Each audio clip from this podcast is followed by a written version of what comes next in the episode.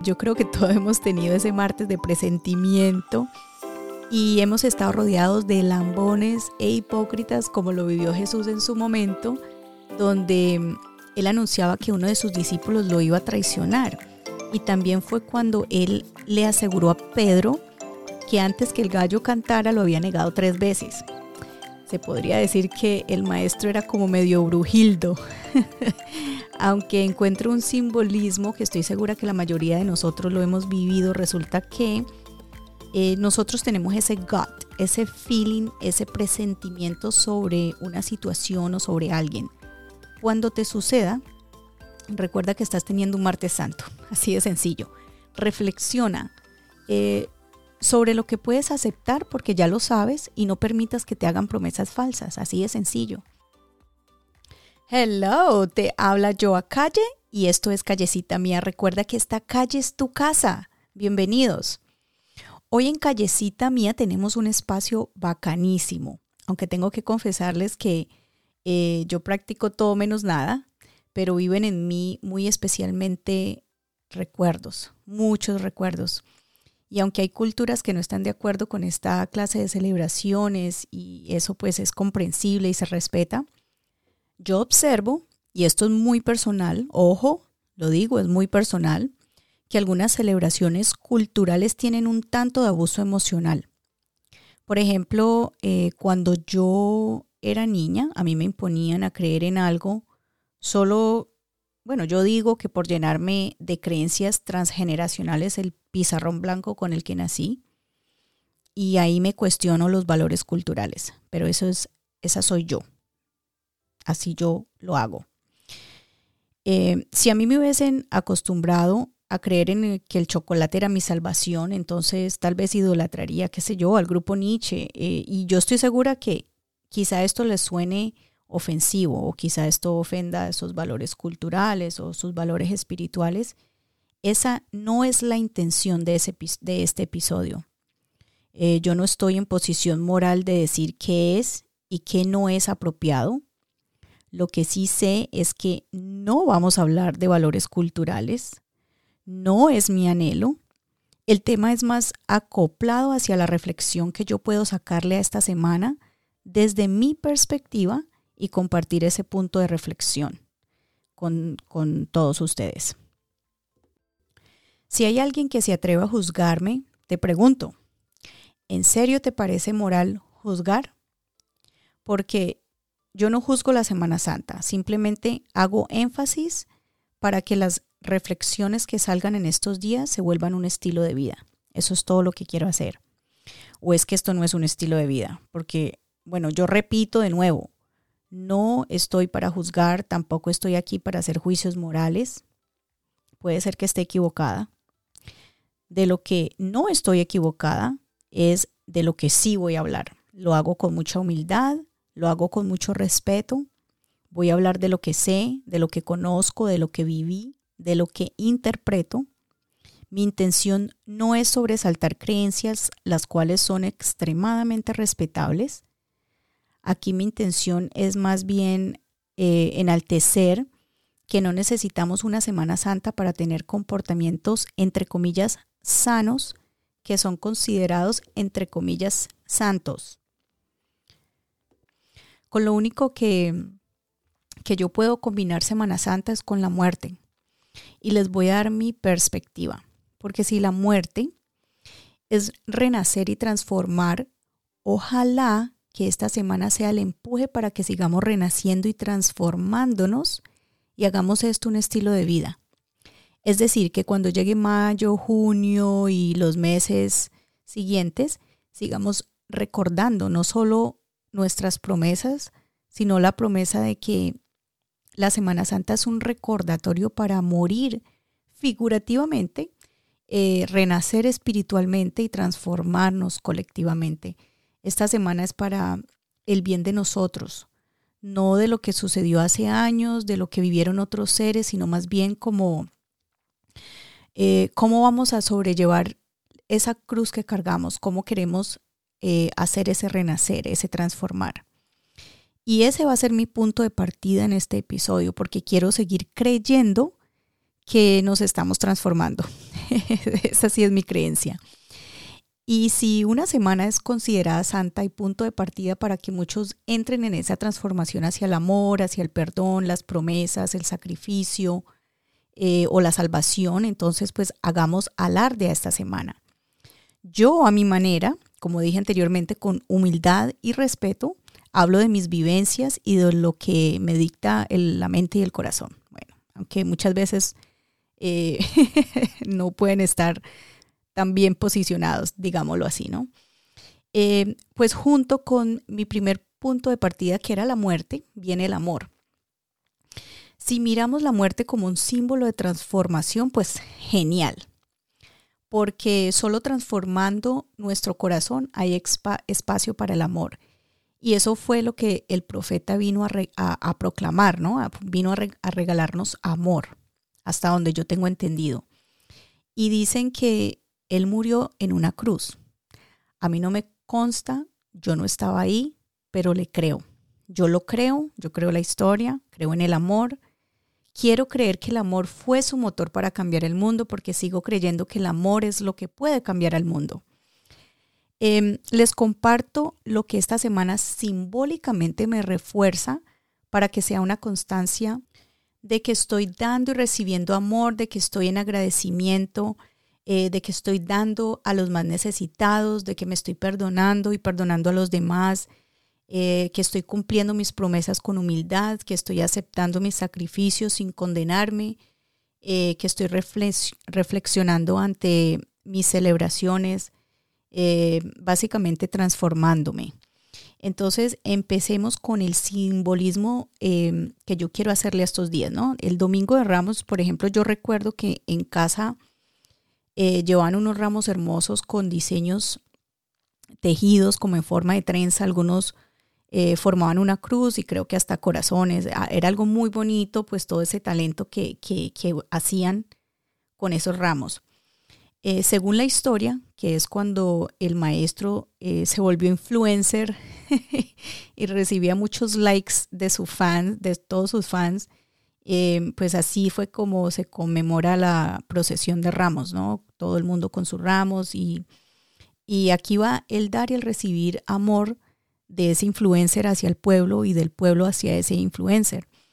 Eh, yo era una de esas seguidoras fieles. Yo no me perdía sus historias, sus reels, sus en vivos, sus rezos, sus eh, procesiones. Yo era esa, esa fan fiel de él, ¿no? Digo era porque pues ya eh, tengo práctico, como dije anteriormente, de todo un poco. Em, yo me, yo recuerdo que me mamaba esos solazos o me le pegaba pues a veces a alguna de las señoras que cargaban la sombrilla para que me diera sombra. Y pues quiero pensar que era una de las celebraciones más bacanas del pueblo y entre rezo y rezo pues también había recocha y se pasaba bien y pues en ese entonces no entendía la reflexión del momento, sino más bien yo em, lo veía como una excusa para callejear y comer cuanto dulce se me antojara y encontrarse con los amigos y era mm, como en un seguimiento de lo que los demás em, nos habían inculcado, eh, hacer ese seguimiento, pero se pasaba muy bien. El lunes santo em, nos habla de que la hermana de Lázaro echaba un perfume costosísimo a los pies de Jesús. El perfume puede ser visto como una esencia espiritual y de esa manera simbolizo que tenemos una esencia espiritual en nuestro ser y hay que derramarla ante los pies de quien valore lo que puedas dar, eh, así sea lo más mínimo. Tengo entendido que esta mujer tenía un perfume de mucho valor, algo costoso para ese tiempo y fue todo lo que ella pudo dar, ¿no? Eso, o sea, ella dio lo que en ese momento ella quería dar. Eh, pero si yo no tengo algo costoso, entrego lo mejor de mí. Soy agradecida de lo que tengo y reflexiono. ¿Qué es eso que puedo hacer en agradecimiento? ¿Cómo puedo ayudar a un necesitado? ¿Cómo yo quiero agradecer a alguien que me ha ayudado también? en mi necesidad. Esa es mi reflexión para el lunes santo. Para el martes, eh, yo creo que todos hemos tenido ese martes de presentimiento y hemos estado rodeados de lambones e hipócritas como lo vivió Jesús en su momento, donde él anunciaba que uno de sus discípulos lo iba a traicionar. Y también fue cuando él le aseguró a Pedro que antes que el gallo cantara lo había negado tres veces. Se podría decir que el maestro era como medio brujildo, aunque encuentro un simbolismo que estoy segura que la mayoría de nosotros lo hemos vivido, resulta que eh, nosotros tenemos ese gut, ese feeling, ese presentimiento sobre una situación o sobre alguien. Cuando te suceda, recuerda que estás teniendo un martes santo, así de sencillo. Reflexiona eh, sobre lo que puedes aceptar porque ya lo sabes y no permitas que te hagan promesas falsas, así de sencillo. Ahora vamos con un miércoles santo. Em, aquí el miércoles creo que es cuando Judas traiciona em, y entrega al maestro, creo que por 30 monedas de plata. Bueno, este simbolismo habla por sí solo y lo aplico a la traición que nos hacemos con nosotros mismos, de pensamiento, palabra, obra y omisión. Porque sí, somos traicioneros con nosotros mismos. Reflexionen y verá que sí. El jueves, el jueves es un día de mucho movimiento. Em, yo recuerdo cuando estaba pequeña, este era uno de mis días, bueno, a partir de jueves en adelante era como uno de los días más favoritos, había mucho movimiento, Em, en mi pueblo había el chico que hacía de Jesús, quedaba igualito y como lo presentaban en las imágenes y en las iglesias, o sea, era una, una, una imagen exacta, una estampilla de, de cómo eh, uno creía que realmente estaba viendo a Jesús, ¿no? Eh, para nosotros los niños, ver la impresión de Jesús em, y como todo quedaba tan parecido a la realidad, que conocemos pues de la historia, esto era fascinante. Me encantaba ver cómo recreaban la última cena, cómo el maestro con humildad lavaba los pies de sus discípulos y pues uno con seriedad y todo le preguntaba que si tenían pecueca o mal olor en los pies. Por cierto, eh, hablando de esto, yo creo eh, dentro de toda esta celebración del jueves, eh, había algo curioso. Obviamente, pues aquí entro en un en un mal chiste de que creo que Jesús era colombiano porque según la historia pues cuenta que esta celebración se prolongaba, o sea, era como, como un estilo rumba colombiana, que no podía durar un par de horas, sino que tenía que trascender hasta el otro día. Em, el jueves santo tiene para mí unos simbolismos interesantes. Mira, reflexionemos en la humildad. El humildad no es eh, lavar los pies de alguien y darle un beso. Humildad es tener gestos humildes, aceptar mis sacrificios sin condenarme o condenar a otros. El simbolismo de los pies em, es representativo de esos tiempos, porque lo, se aparece y muestra en diferentes áreas, en diferentes días de esta semana. Em, y a mí me muestra que debe haber firmeza en cada sendero haciendo humildes obras y simbólicamente tomando los pies como guía en el camino colectivo hacia nuestro propósito, siendo conscientes de que el camino nos podemos, que en el camino nos podemos encontrar la humildad y la traición. ¿Sí o no? Porque pues hay que ser sinceros. ¿Le pasó a Jesucristo? ¿No nos puede pasar a nosotros? Lo dudo. Em, un beso puede ser irónico. Le pasó al maestro. Hay un fragmento eh, de una canción del cantante Luis Enrique. La canción se llama Así es la vida. Es hermosísima esta canción. O sea, las letras eh, dan en el clavo. Pero hay un fragmento específico donde, donde dice así. En un beso se puede expresar el amor más profundo. Con un beso Judas Iscariote a Cristo vendió.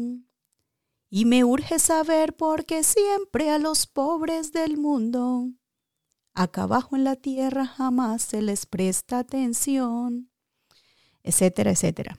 Yo no sé cantar, ¿no? Yo, yo simplemente estoy haciendo la fonomímica aquí, el mensaje es lo que cuenta. Em, esa canción tiene una letra muy hermosa, pero este pedacito eh, va específicamente con el simbolismo de lo que les estoy hablando. Em, ahora tampoco es que vamos a estar en duda hasta del canino, el felino, el carnívoro o el herbívoro. No, no, no, no. Así no es. Aquí es donde reflexiono de nuevo con este martes santo. Saco ese superpoder del presentimiento y uso mi sentir. Nosotros no somos bobos, que queremos hacernos los bobos es otra cosa. ¿Sí o no?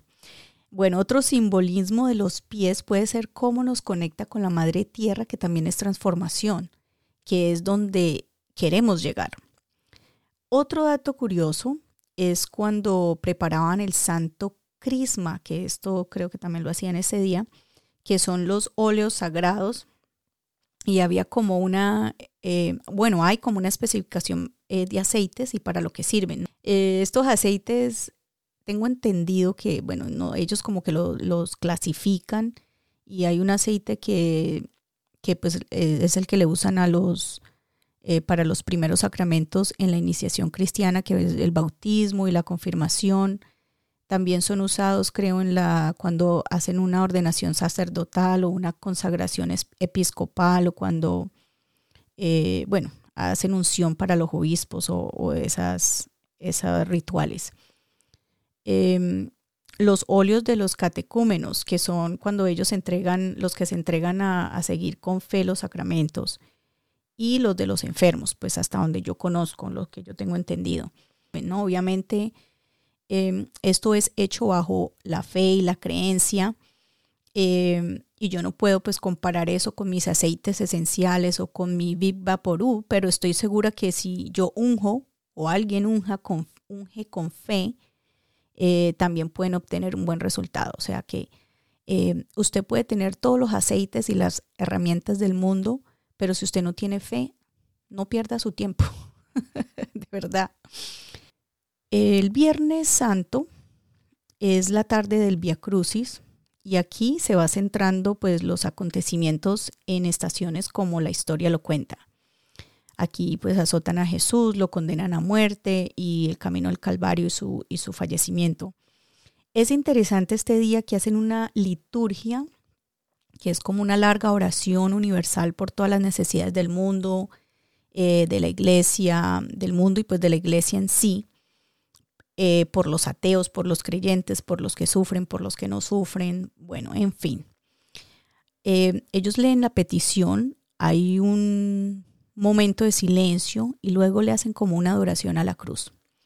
Luego de este ritual eh, le quitan el velo y pues exponen como a la cruz y luego la veneran y entran en lo que se llama la Sagrada Comunión.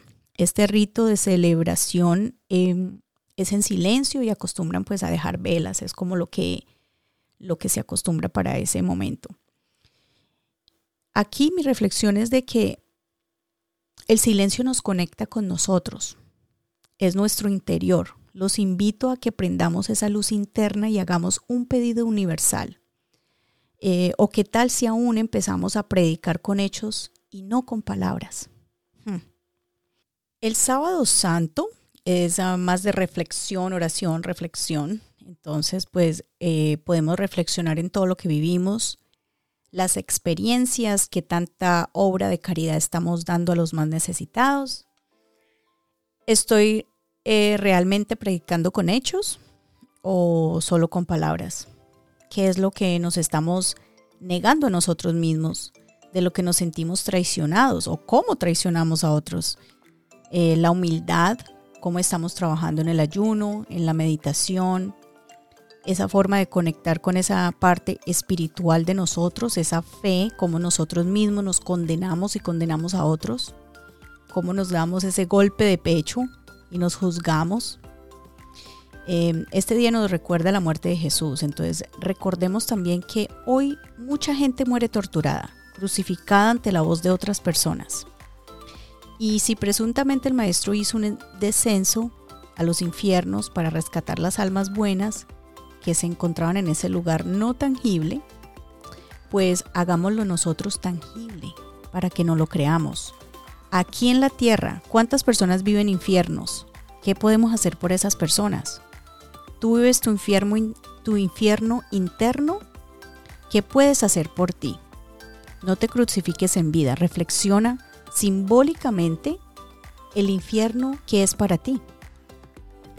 Bueno, entramos a un domingo de resurrección, que aquí es más como de celebración, donde el maestro vence a la muerte y resucita, eh, según la historia y como lo coloca, eh, en liberación del pecado. Es un día de alegría, de celebración y pues yo me uno a eso. Todo lo que tenga que ver con celebración y alegría, ahí estoy. yo aplico lo que me gusta y como dije al comienzo de esta charla, practico todo menos nada. Por eso reitero que sí viven en mis recuerdos maravillosos de cuando yo era pequeña y quería compartirlo con ustedes. Espero que este episodio les haya gustado, que tomen una reflexión sobre esta Semana Santa y la hagan parte de un estilo de vida, que se repitan las reflexiones al diario, eh, hacerlo como en Año Nuevo, que hay como una onda de personas que le ponen el corazón y piden con fe, entonces montémonos en esa onda, que lo hagamos tangible, no algo incierto, inasequible, que este camino que tomamos eh, nos demos cuenta que es como un mapa, que aunque cada uno vaya en diferentes direcciones y con diferentes destinos, es un mapa donde todos estamos metidos. Espero que esto te sirva de recordatorio que las palabras, las intenciones, las acciones, los deseos, los pensamientos, todo esto vibra. Y hay que aprovechar ese libre albedrío que supuestamente tenemos o que creemos que tenemos pues para elegir cómo queremos vibrar y en consecuencia obviamente cómo queremos vivir. Los dejo con esta reflexión. Ah, ahí tú decides cuál de estos días eh, es tu enfoque principal. Obviamente em, busca lo que más quieres hacer. Eh, encuéntrale una constancia. Refuerza esa constancia, sea lo que sea que eh, quieres empezar a hacer, con el agradecimiento, con el perdón, eh, cumpliendo todas esas promesas que quieres cumplir, con hacerlo todo con mucha humildad, dar a los más necesitados, darlo con humildad también, reflexionando. Obviamente aquí la transformación es muy importante. Tener en cuenta que esto no es como un destino, que llegas a un destino y ya, no. Hacer esto un estilo de vida, esa es la idea, hacerlo un estilo de vida. Mis mejores deseos para ti siempre y un abrazote. Muchísimas gracias por reflexionar conmigo. Suscríbete, descarga y comparte el episodio o envíame tu sugerencia, tu comentario o tu reflexión. Y recuerda, esta calle es tu casa y tu cita es aquí en Callecita Mía con Joa Calle.